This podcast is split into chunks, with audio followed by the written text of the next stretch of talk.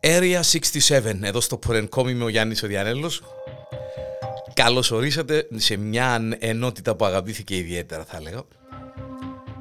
Ιστορικά παράξενα απίστευτα γεγονότα που σημάδεψαν τον πλανήτη περνάνε συχνά πυκνά ε, από αυτή την ενότητα Και αυτό το επεισόδιο είναι μια προσφορά από την PSP Wall Aces Limited για μπογιατίσματα, σπάτουλες, γραφιά, το ανακαινήσεις, η ειδική PSP Wall Aces Limited στο τηλέφωνο 99 404 332. Ο παράξενος τρόπος που η Αυστραλία πήρε το όνομά της. Όταν η, η λέξη Αυστραλία χρησιμοποιείται πλέον, αναφέρεται σχεδόν πάντα στη χώρα και την Ήπειρο που έχει αυτό το όνομα. Οι πρώτοι Ευρωπαίοι που έφτασαν εκεί ήταν οι Ολλανδοί τον 17ο αιώνα και την ονόμασαν Νέα Ολλανδία, ένα όνομα που παρέμεινε για αρκετές δεκαετίες.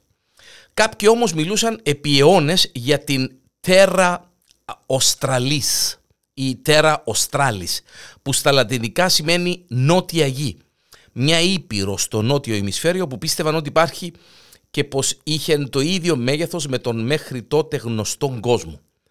Αναφερόταν σε παλιούς χάρτες της Ευρώπης ακόμη και πριν την ανακάλυψη της Αυστραλίας.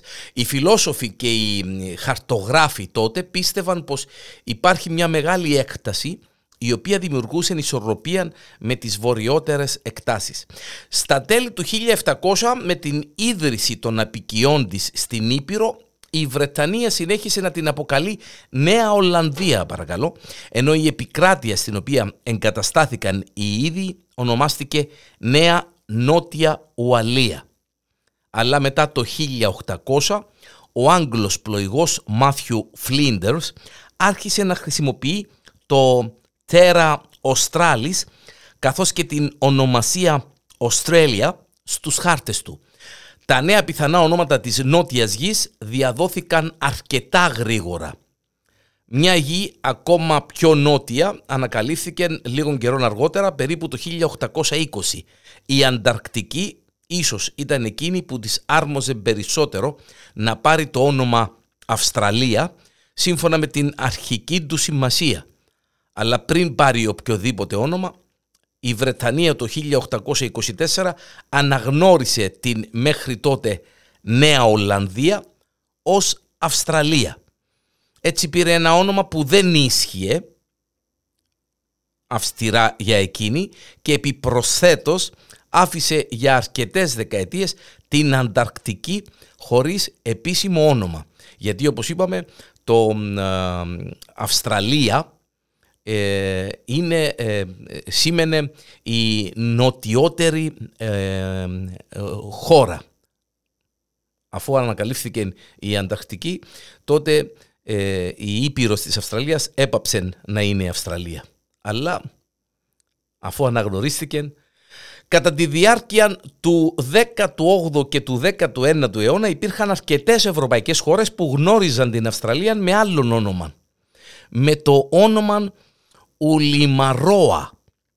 Ουλιμαρόα. Σύμφωνα με το Πανεπιστήμιο της Βελβούρνης, αυτό οφειλόταν σε ένα γλωσσικό εμπόδιο που προέκυψε μεταξύ του Σουηδού χαρτογράφου Ντάνιελ Τζούρμπεργκ και της γλώσσας των Μαωρί. Ο Τζούρμπεργκ πήρε μια λέξη που νόμιζε ότι αναφερόταν στην Αυστραλία, αλλά στην γλώσσα των Μαωρί σήμαινε κάτι άλλο. Το πιο πιθανό να αναφερόταν σε μια άλλη έκταση γης. Και έτσι σε πολλές περιοχές την ήξεραν ως Ουλιμαρόα μέχρι και το 1819. Η Νότια Γη, η Αυστραλία που κανονικά έπρεπε να ονομαζόταν η Ανταρκτική καθιερώθηκε από το 1824 και αναγνωρίστηκε ε, από τους Βρετανούς η τότε Νέα Ολλανδία ως Αυστραλία. PSP Wall Aces Limited.